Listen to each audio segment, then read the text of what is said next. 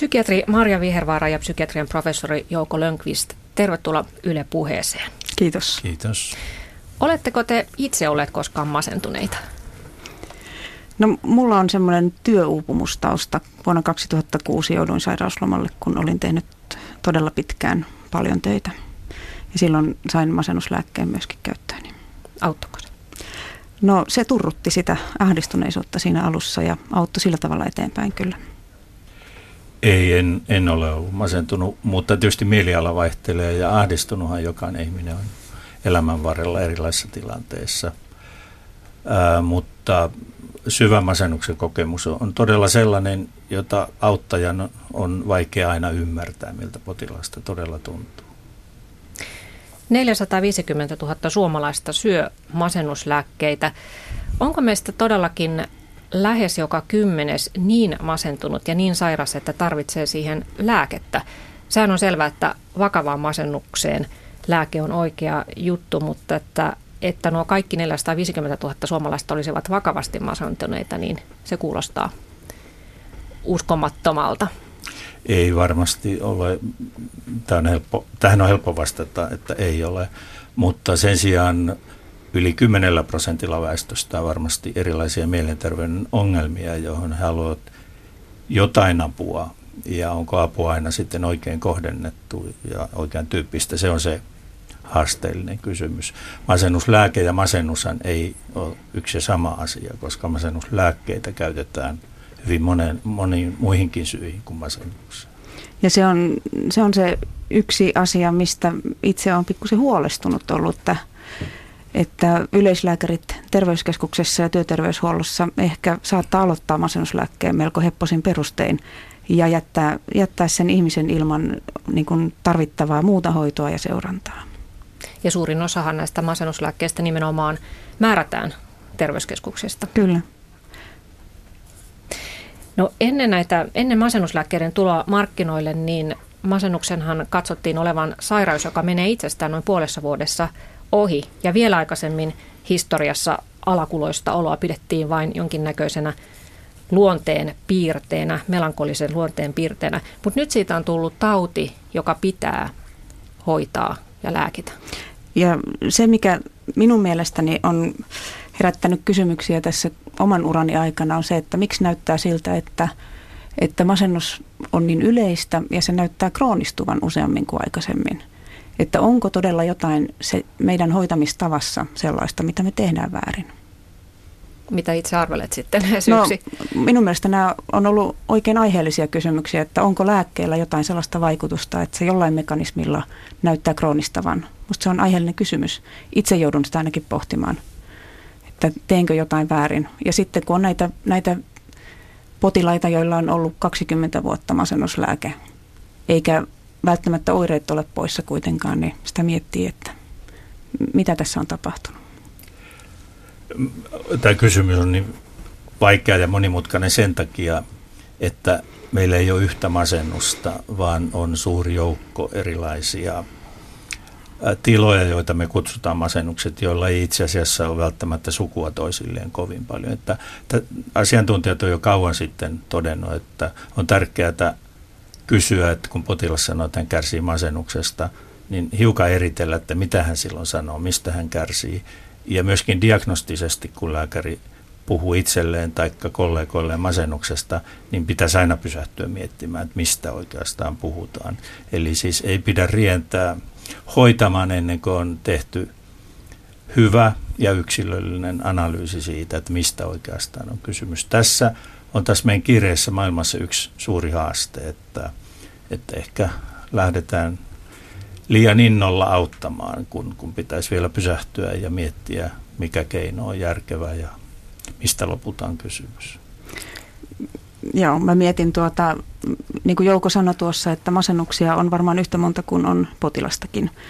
Ja tuota, meidän diagnostinen järjestelmä on tämmöinen kuvaileva luonteeltaan, jossa katsotaan kuinka monta kriteeriä oirelistasta täyttyy ja sitten annetaan se diagnoosi.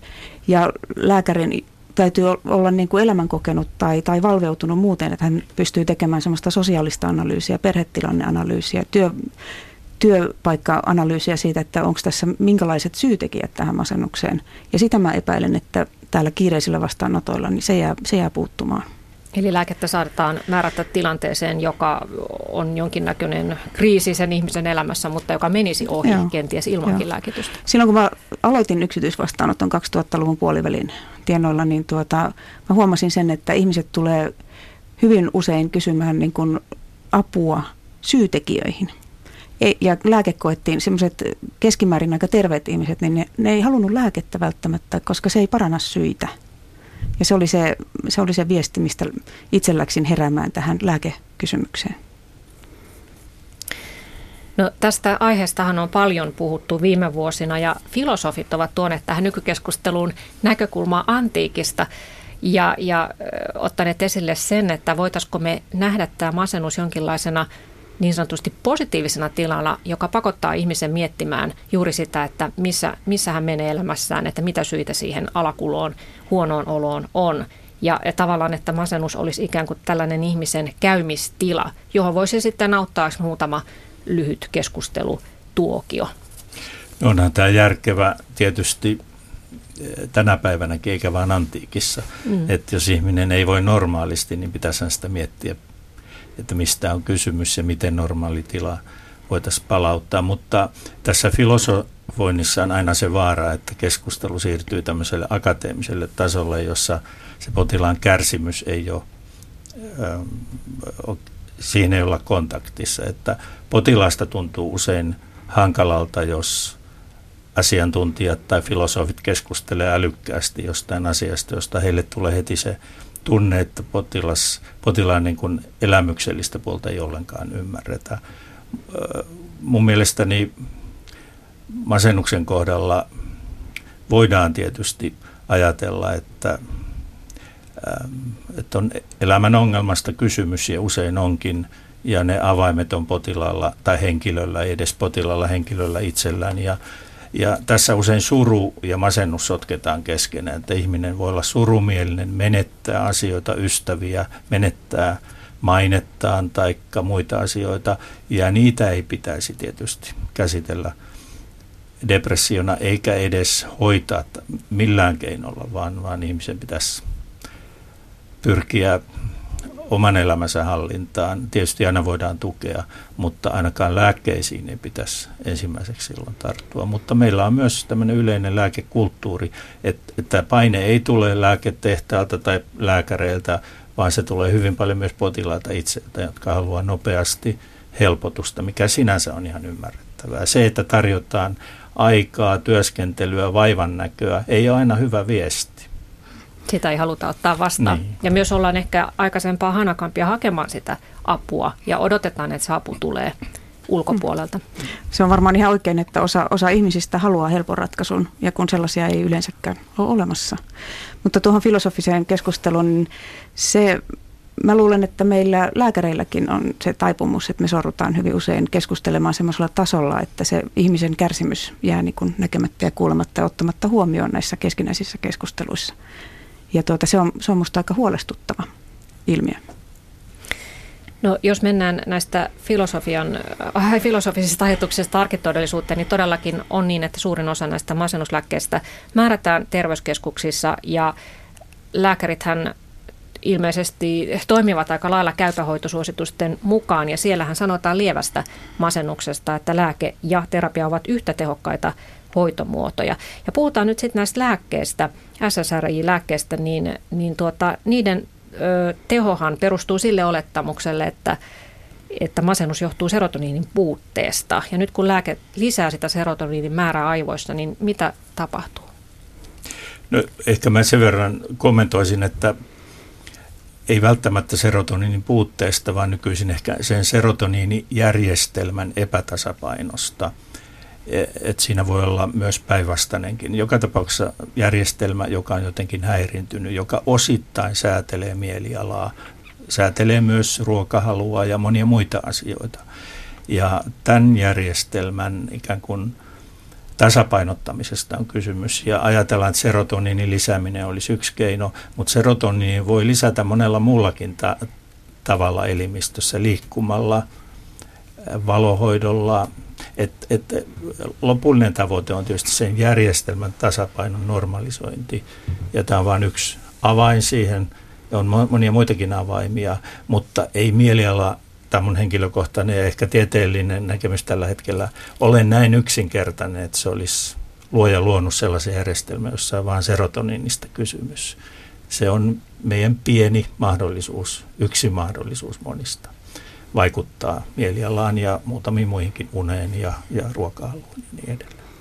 Mä oon lukenut semmoisia tutkimuksia, joissa, joissa tuota, on pohdittu sitä, että mitä se pitkäaikaiskäyttö tekee elimistössä ja, ja minun ymmärtääkseni näyttää siltä, että niiden reseptorien määrä lisääntyy.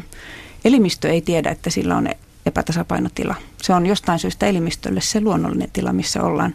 Ja kun me tuodaan joku molekyyli sinne, sinne aivoihin ulkoa päin, niin elimistö yrittää kompensoida sen molekyylin vaikutuksia lisäämällä esimerkiksi reseptoreja, jolloin se lopullinen lääkevaikutus saattaa olla paljon pienempi kuin siinä hoidon alkuvaiheessa, kun elimistö on jo sopeutunut siihen.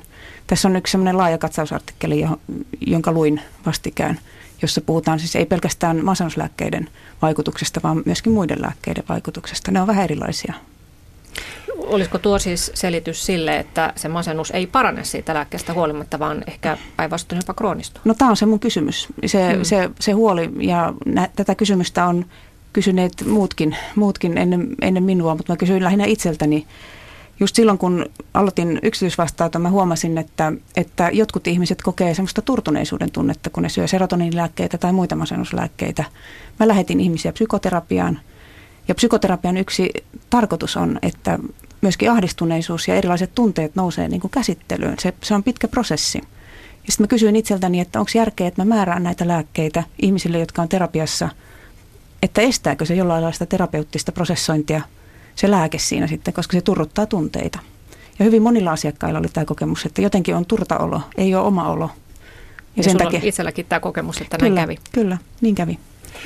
No on tietysti osittain helppo tähän yhtyä, näin on, mutta on myös potilaita, joiden psykoterapia on tullut mahdolliseksi lääkkeen käytön avulla ja niitä käytetään rinnakkain, että on erilaisia tilanteita, mutta tämä huomio tästä pitkäaikaisvaikutuksesta on mielenkiintoinen. Ja tosiasiahan on, että valtaosa masennustutkimusta ja lääketutkimusta, joita on tietysti valtavasti tehty vuosikymmenten aikana, on aika lyhytkestosta. Ja tämä tieto siitä, miten keskushermosto reagoi lopulta pitkäaikaiseen käyttöön, on aika puutteellista. Osin sen takia, että meillä ei ole oikein tähän asti ollut hyviä mittausmenetelmiä. Nythän me voidaan jo nähdä aivoihin ja mitä siellä tapahtuu, ja tätä tietoa alkaa kertyä, ja yleensä hyvä hoito ja hyvä tutkimus korjaa omaa käsitystään sitä mukaan, kun uutta tietoa tulee, ja täällä varmasti kaivataan uutta tietoa.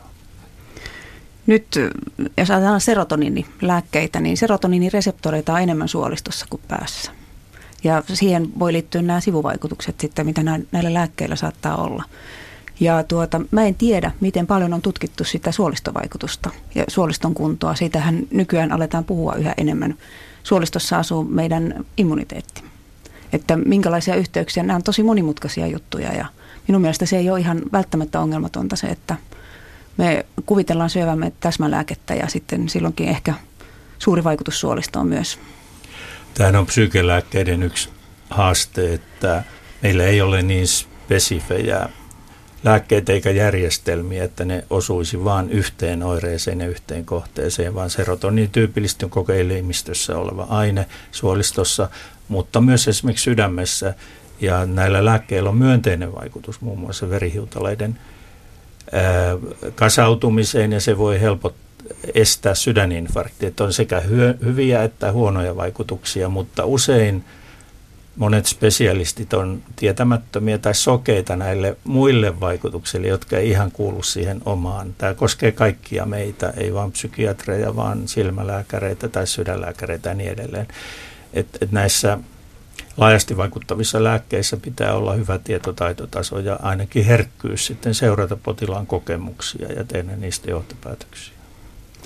Mä oon viime aikoina tuota, miettinyt sitä, että minkä vuoksi meidän psykiatrinen hoito on niin kemiakeskeistä ollut, koska on myöskin fysiikka olemassa ja, ja näyttää siltä minun ymmärtääkseni, että että tiedon prosessointi aivoissa, niin se sähköinen, aivojen sähköinen toiminta on keskeisessä roolissa. Se, minkä tyyppiset radastot siellä lähtee vahvistumaan, niillä on mielensisältöihin hyvin merkittävä vaikutus, muistot ja sitten kuinka me voidaan vaikuttaa siihen fysikaaliseen todellisuuteen, todellisuuteen siellä päässä. Tämä kemia on vain yksi pieni osa auttamassa sitä signaalin kulkua siellä aivoissa, mutta siellä on myöskin paljon sitä, mikä tuota on sähköistä luonteeltaan. Tähän on helppo yhtyä, että aivot on toiminnallinen kokonaisuus. Ei ole mitään masennuskeskusta tai tällaisia niin kuin ehkä on ajateltu, vaan, vaan monimutkainen järjestelmä, josta me tiedetään ihan liian vähän. Ja varmasti tämä sähköisten kokonaistoimintojen hallinta on se tulevaisuuden alue, mutta siinä me ollaan ihan polun alussa. Mutta joka tapauksessa se, että nyt kun näitä lääkkeitä paljon syödään ja ne tosiaan ö, toimintamekanismiltaan yrittävät vaikuttaa vain siihen yhteen asiaan, niin näyttää siltä, että lääkkeet eivät ainakaan paranna, koska tilastot kertovat, että masennuksesta kärsii koko ajan enemmän enemmän ihmisiä ja, ja myös työkyvyttömyys eläkkeelle jäädään yhä useammin nimenomaan masennuksen takia. No, tämä ei ehkä ihan pidä paikkaansa. Masennuksen määrä ei lisäänny tai näyttö on siitä hyvin huono. Itse asiassa on hämmästyttävää, että kaikkina aikoina 70-luvulta asti niin Suomessa ja muuallakin se on hämmästyttävän korkea ja hoitamattomien määrä suuri, mutta se ei ole lisääntymässä. Sen sijaan tietysti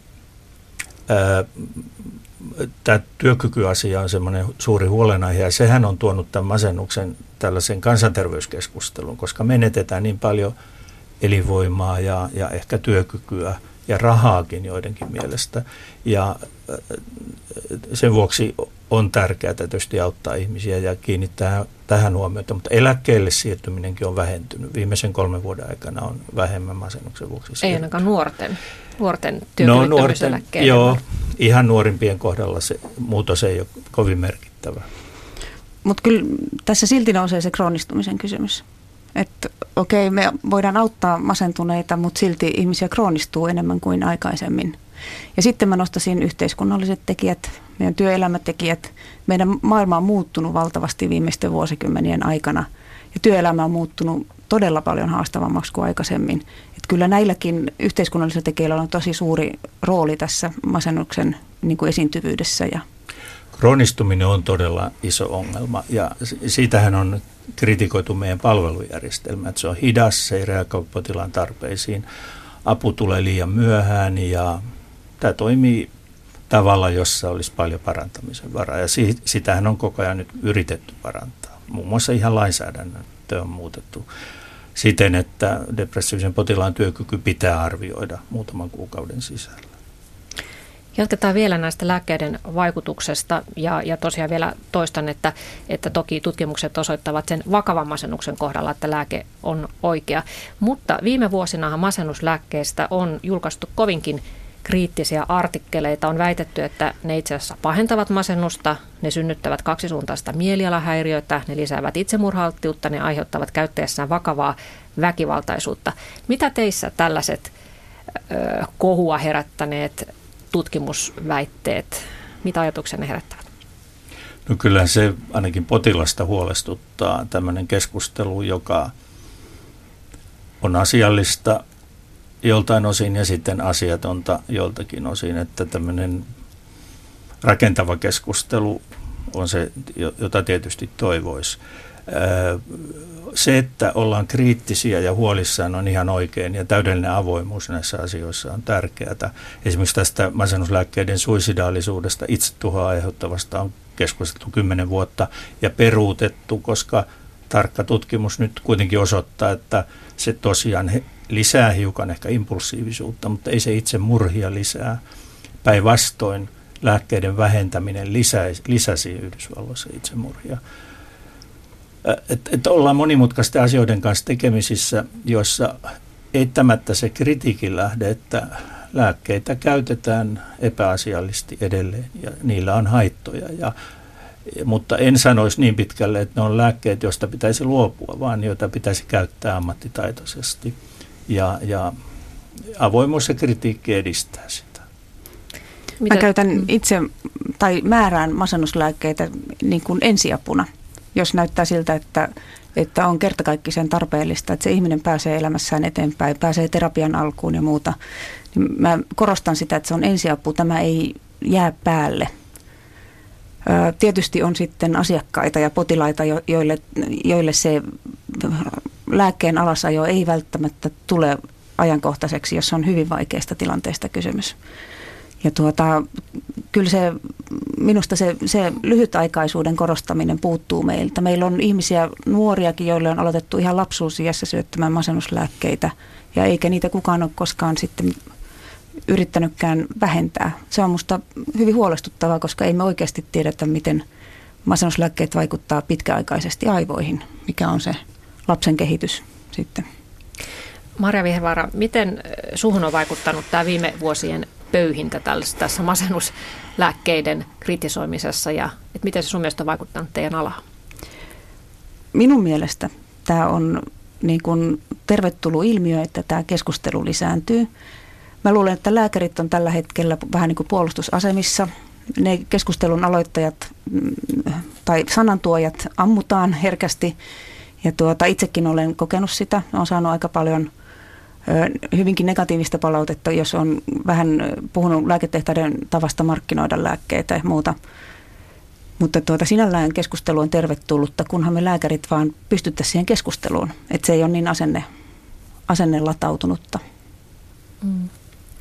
No Jouko Lönkvist, arvioit minulle aikaisemmin, kun me puhuttiin puhelimessa, että masennuslääkkeestä on käsityksesi mukaan kohtuullista apua noin 50 prosentille potilaista mutta tämä luku pitää jo sisällään placebo-vaikutuksen, joka on 30-35 prosenttia. Ja näitä placebo-tutkimuksiahan on tehty paljon ja, ja todettu niiden hämmästyttävän iso vaikutus. Eli jos verrokkiryhmälle annettaisiin vain sokeripillereitä, niin heistä 30-35 prosenttia raportoisi olonsa helpottuneen, koska he kuvittelevat saamansa lääkettä.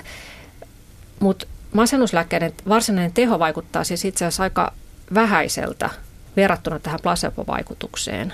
Ja sitten jos ajatellaan, että 450 000 suomalaista syö niitä ja saavat kenties liudan ö, hankalia sivuoireita. No sanoisin, että lääketieteessä on tukkuasioita, joissa ollaan ihan saman ongelman edessä, että tehot eivät ole kansanterveyden kautta keskeisessä hoidossa, puhutaan verenpaineesta tai ylipainosta tai masennuksesta niin hyviä kuin toivoisimme, ei ainakaan ensivaiheen hoidossa.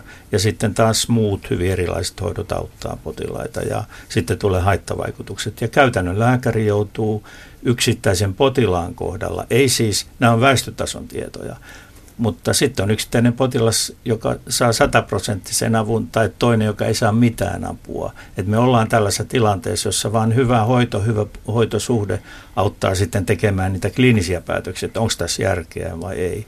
Mutta nämä luvuthan on ensivaiheen hoito ja sitten meillä on muita keinoja, että jos yhdellä keinolla ei saada apua, niin me saadaan sitä 50 prosenttia nostettua masennuksen kohdalla ehkä sinne ad 80, mutta siinä on silloin erikoissairaanhoidon monet keinot jo käytössä. Peruspalveluissa, joissa aloitetaan hoidot, ollaan tosiaan ja tällä tasolla se tuntuu pelottavalta ehkä monista potilaista, jotka ajattelee tai kansalaista, että apu tulee siitä, mutta näin se vaan on, että tällä tasolla liikutaan ja, ja siitä sitten on lähdettävä liikkeelle, etsittävä muita keinoja. Mä olen joskus miettinyt sitä, että käykö mun, mun asiakkaina ihan eri ihmisryhmä kuin, kuin ehkä joidenkin muiden, jotka keskustelun on osallistunut, kun ihan tutkimusväite on se, että kolme neljäsosaa masennuspotilaista kroonistuu ja minä en näe sitä vastaanotolla, niin en tiedä mistä tämä johtuu. Mutta tuota, jos mä ajattelen niitä ihmisiä, jotka hakee apua erilaisiin vaivoihinsa, esimerkiksi terveyskeskustasolla. Siellä on aikapula, siellä on vaihtuvat lääkärit hyvin monissa paikoissa. Siinä on aika iso riski, että ihmisille määrätään vain uusi lääke sen vanhan lääkkeen päälle, jos ongelmat jatkuu. Ja näitä on, näitä on todella paljon tämmöisiä tarinoita, että, että se lääkkeen määrääminen tai reseptin, reseptikourassa lähteminen on hyvin, hyvin kuitenkin yleistä. Semmoisessa kiireisessä yleislääkärin vastaanottotilanteessa, niin se on, se on huomattavan iso, iso niin kuin ponnistus lähteä siinä selvittelemään sitten niitä muita, muita auttamisen keinoja. Mä sanoisin tähän, että tässä on tietysti itsekritiikin paikka meidän järjestelmällä. Kyllä yksittäinen lääkärikin on tämän järjestelmän ikään kuin uhri erässä mielessä. Kyllä. Ja kaikkien osapuolien, myös potilaiden pitäisi vaatia parempaa. Hmm. Ei sitä saa, jos tyytyy huonoihin työolosuhteisiin tai huonoon hoitoon. Että vaan palaute ja aktiivisuus vie asioita eteenpäin, mutta syyllistämisestä ei sinänsä ole hyötyä kellekään osapuolelle. Mä olen täysin samaa mieltä. Syyllistäminen ei auta ketään, mutta sen vuoksi on jossain vaiheessa ottanut kantaa tähän markkinointiin, että onko se hyvä, että lääke, lääkemarkkinointi on niin aktiivista meidän lääkäreille, että tavallaan me ollaan myös uhreja, niin kuin Jouko tuossa sanoi. Mä haluaisin kertoa tähän erään käyttäjäkokemuksen sen takia, että se valottaa vähän sitä, että mitä, millaisten asioiden kanssa moni lääkkeitä syövä painiskelee. Ja näitä tämmöisiä käyttäjäkokemuksiahan on netti täynnä. Netistä on tullut se foorumi, missä ihmiset kertovat niitä, niitä kokemuksiaan ja, ja tietysti osiin tapauksista voi suhtautua kriittisesti, mutta oletan, että moni kuitenkin kertoo ihan sen aidon tarinansa. Eräs 30 blokkarinainen kertoo julkaisussaan tämän lääketarinansa ja hänelle määrättiin 14-vuotiaana syömishäiriön takia SSRI-masennuslääkettä. Ja ennen kuin hän aloitti tämän lääkkeen, niin hänellä oli siis toki ongelmia syömisen kanssa, mutta ei itsetuhoisuutta eikä mitään kouluongelmia. Ja kun hän aloitti lääkkeen, niin hänellä alkoivat aggressiiviset raivokohtaukset ja, ja ilman ennakkovaroitusta tulevat itsemurha-ajatukset ja koulu alkoi mennä huonosti. No sitten tuli maanisia kohtauksia, minkä takia hänelle määrättiin toinen mielialalääke. Se taas väsytti niin, että tyttö nukahteli kesken päivää. No se vaihdettiin sitten SNRI-lääkkeeseen, tämmöiseen uuden sukupolven mielialalääkkeeseen, ja se auttoi hetkeksi, mutta sitten alkoivat Nukkumisongelmat, päänsäryt, anemia, näköhäiriöt, tuli mustelmia, kuumia aaltoja, yöhikkoilua, sydämen rytmihäiriöitä, jopa itsemurhayrityksiä. Ja hän koko ajan ajatteli, että tämä lääke pitäisi lopettaa, mutta hän ei uskaltanut, koska oli lukenut niin paljon näistä lopettamisoireista. Ja vihdoin nyt sitten, kun hän on 19 vuotta syönyt näitä masennuslääkkeitä, niin hän sitten itse alkoi sitä äärimmäisen hitaalla pudotuksella lopettaa sitä lääkitystä ja on nyt sitten päässyt eroon. Ja hän kysyy, että miksei kerrota etukäteen näistä vakavistakin sivuvaikutuksista ja miksei kerrota siitä, miten pitkä ja vaikea prosessi niistä on päästä eroon. Mä, minusta kuulosti siltä, niin kuin hän olisi ollut aika yksin tämän asian kanssa. Oliko se totta, että hänellä ei ollut sellaista keskustelukumppania, hänellä oli kuitenkin aika hankalia vaikeuksia. Niin Joo, hoito, psykoterapia hoito... ei ollut hänellä. Okei, okay, okei. Okay. Niin, mitä kysyitkään? Niin, että, että miltä tämä kuulosti tämä tarina? No siis kyllä tämmöisiä tarinoita on. Eihän siitä pääse mihinkään. Se, mistä mä itse olen huolissaan ollut, on, on se, että, että jossain vaiheessa meille opetettiin, että jos on kolmas masennuskausi menossa, niin silloin lääkityksestä tulee elinikäinen. Ja nyt kun on tavannut semmoisia hyvin herkästi reagoivia ihmisiä, joilla tulee näitä lopettamisoireita, niitä saattaa esiintyä kuukausien, puolen vuoden, vuodenkin ajan vielä – niin tuota, miten herkästi tulkitaan sitten, jos hän menee sitten lääkärin vastaanotolle keskustelemaan tästä, niin miten herkästi se tulkitaan sitten taas mielialaoireen uusimiseksi ja aloitetaan se lääke uudelleen. Tulkitaan, että se on toinen masennusjakso ja sitten se on elinikäinen se lääkitys. Se on se, mm. mitä itse olen miettinyt. Tällaiseen tarinaan tietysti täytyy suhtautua tarinana. Saman äiti voisi kertoa siitä tarinasta toisen version ja ehkä hoitavat henkilöt kolmannen ja niin edelleen. Mutta vakavasti ottaen tietysti huolta kantaa aina silloin, kun näinkin nuorille 14-vuotias, jos hän jää todella hoidon kanssa yksin tai kokee jäävänsä yksin. Ja täytyy aina muistaa, että aivot kehittyy dramaattisesti tässä vaiheessa 14-22 ja lääkkeen käytössä pitää olla erityinen varovaisuus ja tietotaito. Jos mukana on syömishäiriö, niin koko tämä biologinen järjestelmä on aika sotkusessa vaiheessa, että ky- kyllä vaaditaan korkeatasosta hoitoa tällaisen henkilön auttamiseksi. Ja mikä sitten on ollut todellisuus, en osaa sanoa siihen, mutta nämä yllättävät sivuvaikutukset saattaa, nehän on liitetty juuri tämän tyyppiset impulsiivisuuden lisääntyminen ja suisidaaliset ajatukset ja myös maaninen käyttäytyminen masennuslääkkeisiin harvoin, mutta kuitenkin riittävän usein. Tietysti joutuu kysymään, että mikä se hänen häiriönsä tuolla on, jos hänellä onkin ei masennus eikä syömishäiriö, vaan ehkä kaksisuuntainen mielialahäiriö, joka tulee näin ammatti-ihmisellä mieleen, taikka jotain muuta. Mutta nuoren ihmisen mielenterveyden ongelmat usein näyttäytyy yhdenlaisina ja sitten vuosien kuluessa me nähdään, mi- mistä oikeastaan on kysymys. Ja silti täytyy aina miettiä, että mikä on lääkkeen indusoimaa ongelmaa. Semmoisia bipolaarihäiriöitä on Joo. paljon, jotka on lääkkeen indusoimia. Ja saattaa olla, että osa näistä ihmisistä syö, syö sitten tasavaa lääkettä hyvin pitkiä aikoja, koska on ollut se yksi tai kaksi maniavaihetta. Siinä onkin sitten psykiatrilla ja lääkärillä tekemistä, kun jos potilaalle on kertynyt vuosien mittainen melkoinen lääkekoktaili, että mikä johtuu mistäkin ja mistä päin lähdetään purkamaan. Näin on, varsinkin kun järjestelmässä hoitosuhteet katkeaa ja hoitavia on aika paljon. Kukaan ei hallitse sitä tilannetta, kyllä. Näitä ongelmia on. Kuuntelette siis Yle Puhetta. Minä olen Sari Valto ja vierainani ovat psykiatri Marja Vihervaara sekä psykiatrian professori Jouko Lönkvist. Puhutaan seuraavaksi siitä, että millaisia vaihtoehtoja sitten olisi masennuksen, lievän masennuksen hoitamiseen lääkehoidon rinnalla. Psyko, psykoterapiahan on toki yksi vaihtoehto, mutta se on aika pitkä ja kallis tie. Ja, ja sä, Jouko Lönkvist, uskot, että maailmalla nousussa oleva itsehoito on tulossa meillekin voimallisesti, niin mistä, miten masennusta voi itse hoitaa ihminen? No tässä on jo tullutkin ja ainahan ihminen on itseään hoitanut. Että sanoisin, että tässä on se tärkeä viesti ensinnäkin, että äm, hoitaminen on aina kumppanuussuhde, jossa on aina jotain suurta menetetty, jos potilas asettuu passiiviseen hoidettavan rooliin, taikka katsoo, että vastuu on muilla, taikka kokee, että hän on hoidon kohde ja uhri ja muut manipuloi häntä. Kaikkea tätä voi olla.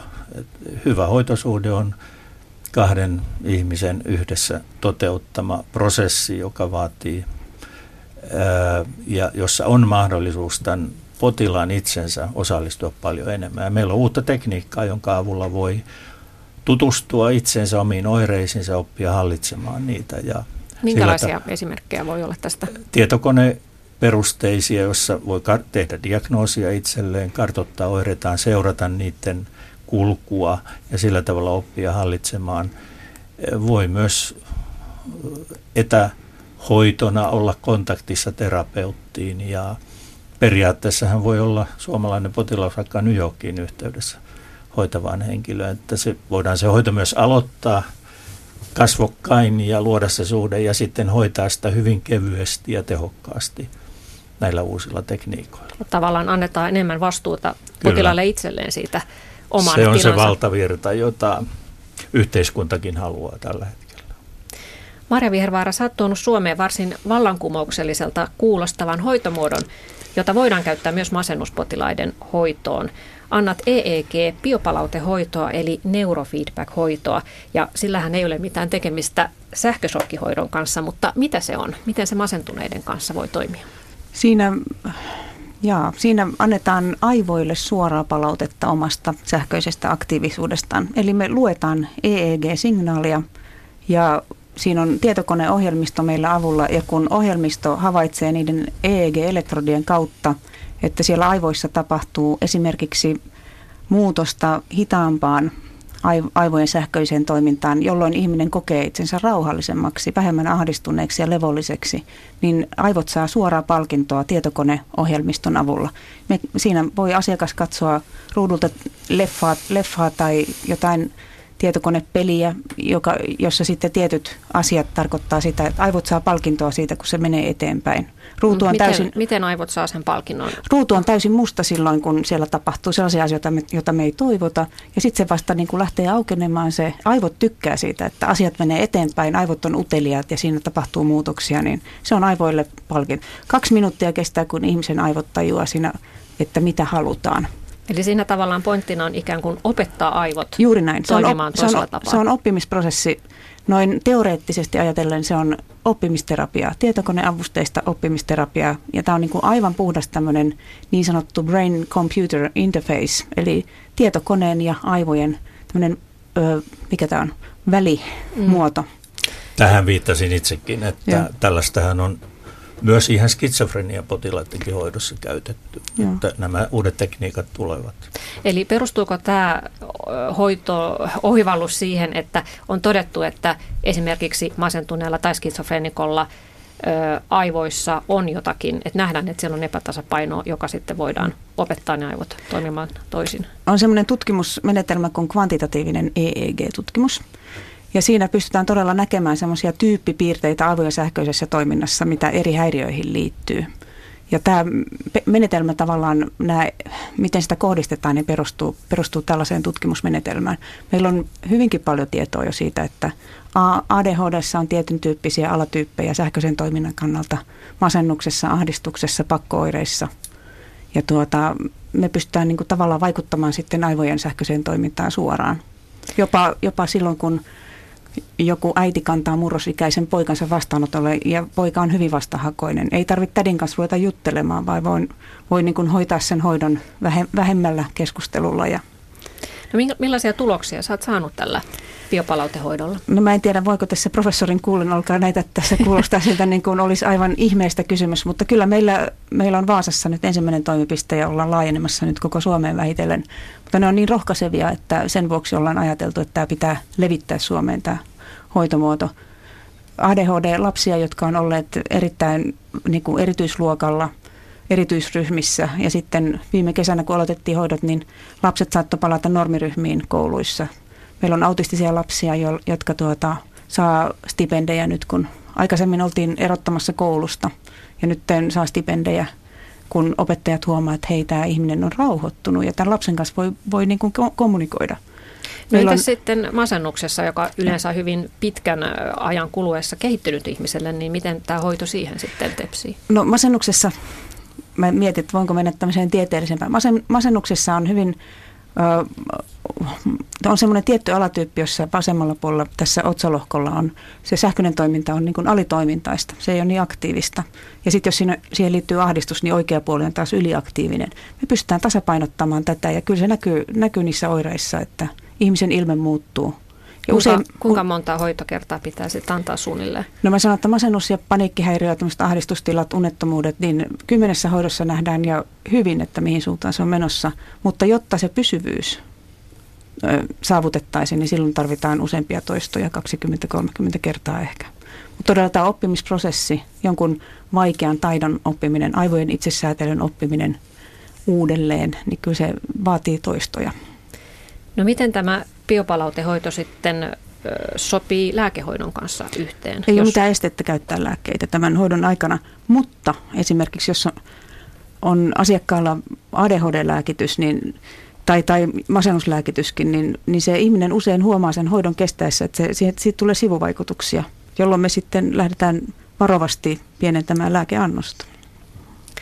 No kun tämä hoito sitten loppuu ja on havaittu, että parannusta on tapahtunut, mutta kun se ihminen esimerkiksi masentunut palaa sinne entisten ongelmiensa keskelle, niin pysyykö tämä hoitotulos? Tuota, tässä on sama, sama asia kuin mitä tuossa äsken toin esille, että eihän me voida, ei ihminen ole saari. Meidän pitää miettiä, me tehdään kokonaisvaltainen kuntoutussuunnitelma ihmiselle. Ja jos siellä on vaikka työpaikalla kiusaamistilanne tai joku muu hyvin kuormittava tilanne, niin kyllähän siihen täytyy myöskin löytää silloin ratkaisuja. Ei se ihminen voi palata siihen samaan työhön, siihen samaan kuormitukseen ja kuvitella, että kaikki on hyvin. Sen hoidon avulla siihen saa kyllä etäisyyden tunnetta. Se ei tule niin paljon ahdistuksena sisälle ihmiseen, mutta, mutta totta kai se pitää miettiä kokonaisvaltainen tila. Uudet hoidothan tai mahdollisuudet luo toivoa ja kaikissa hoidoissa tämä on tärkeä asia, jota ei pitäisi vähätellä, mutta toisaalta sitten ei pitäisi herättää sellaista toivoa, joka on epärealistista. Usein hoitojen kanssa ollaan aina tässä dilemmassa, että on tärkeää ylläpitää toivoa ja maksimoida se, mutta ei saisi herättää epärealistista toivoa. Ja vasta sitten pitkään käytettynä kokemusten kautta syntyy se oikea tapa käyttää hoitoa. Jouko Lönkvist, miltä tämä Marja Vihervaaran kertoma ö, metodi sinusta vaikuttaa, että No se Onko ei se ole, epärealistista odottaa, että tällaisella mulle, mulle se ei ole uusi. Mä, Yhdysvalloissa on jo 80-luvulla muistan ensimmäisen kerran. on käytetty. Joo, mm. mutta että aika laajasti EEGn käyttöä tuotiin 80-luvun alussa jo. sehän tarkoittaa sitä, että ihminen on kontaktissa itseensä ja, ja kiinnostunut itsestä oppii hallitsemaan verenpaineen säätelystä. Alun perin 70-luvulla tästä puhuttiin hyvin paljon, että ihminen pystyy pulssiaan seuraamaan, säätelemään sitä verenpainettaan säätelemään. Mutta, ja psykosomatiikassa nimenomaan. Mutta se ei tuottanut niin hyviä tuloksia, että se olisi räjähdysmäisesti lisääntynyt, mutta monella tavalla voi sanoa, että ikävä kyllä se unohdettiinkin, että sillä on varmaan oma paikkansa. Itse ajattelisin, että se on parhaimmillaan motivoituneiden ja vähän lievemmästä päästä olevien häiriöiden kohdalla. Että en, en heti tarjoaisi sitä ikään kuin pelastusrenkaana niille, joita on jo kaikkia käytetty, koska silloin syntyy se mahdollisuus, että tulee vielä isompia uusia pettymyksiä. No meille tulee asiakkaita, jotka on käyneet jo kaikissa, on, on käyneet jo kaikilla luukuilla hakemassa apua ja, ja tulevat, saattavat tulla valmiiksi, että, että tämä on nyt ihan uutta. Mä en usko mihinkään. Mä en, mä en toivo tältä mitään, mutta sitten katsotaan. Ja, ja viimeinen oljenkorsi Viimeinen, tai en tiedä onko viimeinenkään, mutta, mutta, tuota, mutta kyllä mun täytyy vain sanoa, että tuloksia me on saatu. Ja meillä on myöskin hyvin raska, raskaasti psykiatrisesti sairaita ollut. Että mä toivon, Jouko, että sä et viitannut tuossa minun en, turhan, turhan toivon vaan luomisessa. yleisellä tasolla, kun sanoin, että puolet saa apua ja sitten sitä voidaan eri keinoin nostaa. Mm. Että kyllä niistä, jotka ei ole muualta saanut apua ja on pettyneitä, on varmaan niitä, jotka saa apua. Mm. Mutta yritin sanoa, että ei ole sellaista ihmehoitoa, joka auttaa ikävä kyllä kaikissa tapauksissa kaikkia. Mutta samanaikaisesti pitäisi olla avoin ja kriittinen ja, ja edistää aina hyviä asioita ja pyrkiä karsimaan huonoja asioita. Se, se mikä, mikä omassa työssäni näyttäytyy tänä päivänä on se, että kun ihmiset on aika toivottomia ja ne on tosiaan hakenut ongelmiinsa jo paljon apua ja, ja tuota, kokevat, että kaikkialla tulee torjunta vastaan. Heidän oireitaan ei ehkä uskota, niin meidän filosofia on se, että kaikki voi tulla oireinen meille. Mm. Mä teen sitä arvioita, enkä nimenomaan, nimenomaan yritän olla aika kriittinen sen suhteen, että en lupaa mitään, lupaa liikoja, mutta sitten toisaalta kyllä täytyy valitettavasti todeta se ilosanoma, että mä pystyn aika monille sanomaan, että mä luulen, että tästä on hyötyä. Yksi vähemmän esillä oleva fakta tässä masennuskeskustelussa on se, että masennuspotilaista joka kolmannella on päihdeongelma ja sitten on myös persoonalhäiriöisiä, niin tämä tuo varmaan aikamoista haastetta. Onko sulla, Maria Vihervaara, myös päihdeongelmaisia, joilla on siis sekä Kyllä. päihde- että masennusongelma? Kyllä. Kyllä. Meillä on ollut kovien huumeiden käyttäjiä ja tietysti siihen liittyy erilaisia persoonallisuusongelmia usein ja sitten mieliala, mielialaoireita. huumeiden käytössä tai päihteiden käytössä usein taustalla on ahdistuneisuus. Ja se päihteiden käyttö on tavallaan välttämiskäyttäytymistä sen ahdistuksen kanssa. Ja tuota, kun me pystytään sitä ahdistuneisuutta vähentämään siellä aivotasolla, niin se päihteen tarve ikään kuin vähenee kanssa. Mun mielestäni potilaita ei pitäisi poissulkea minkään diagnoosin perusteella, vaan kaikki potilaat tarvitsee, tai ihmiset ylipäätään apua vaikeuksiinsa. Mutta täytyy olla ymmärrys siitä, että mitkä, mikä, ne on, mikä se ongelman luonne. Että tämmöinen kapea luokittelu depressioksi poissulkee eräässä mielessä sitten niitä ihmisiä, joilla on tosiasiassa hyvin paljon muitakin ongelmia. Ja hyvä arviointi, kriittinen hoito, niin se on paras yhdistelmä. Viime vuosina kritiikki tosiaan masennuslääkkeitä kohtaan on noussut ja on myös paljon kritisoitu yhteiskunnan medikalisoitumista. Ja te, Jouko Lönkvist ja Marja Vihervaara, olette kaikki nämä vuosikymmenet hoitanut potilaita ja painunut näiden masentuneiden ongelmien kanssa, niin onko teidän asenteenne tai hoitotapanne jotenkin muuttunut tässä vuosien varrella?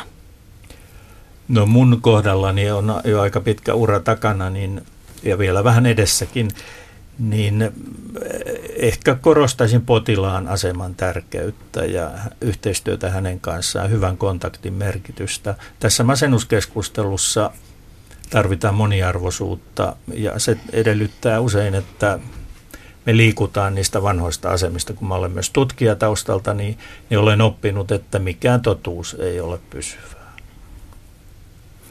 Mä luulen, että, että tuota, mulla tämä viime aikojen aivojen sähköisen toiminnan kanssa työskentely on valtava mullistus. Tätä ennen mulla muutti, muutti mun ammatillista maailmankuvaa hyväksymisomistautumisterapiaan törmääminen. Se on tämmöinen käyttäytymisterapeuttinen lähestymistapa.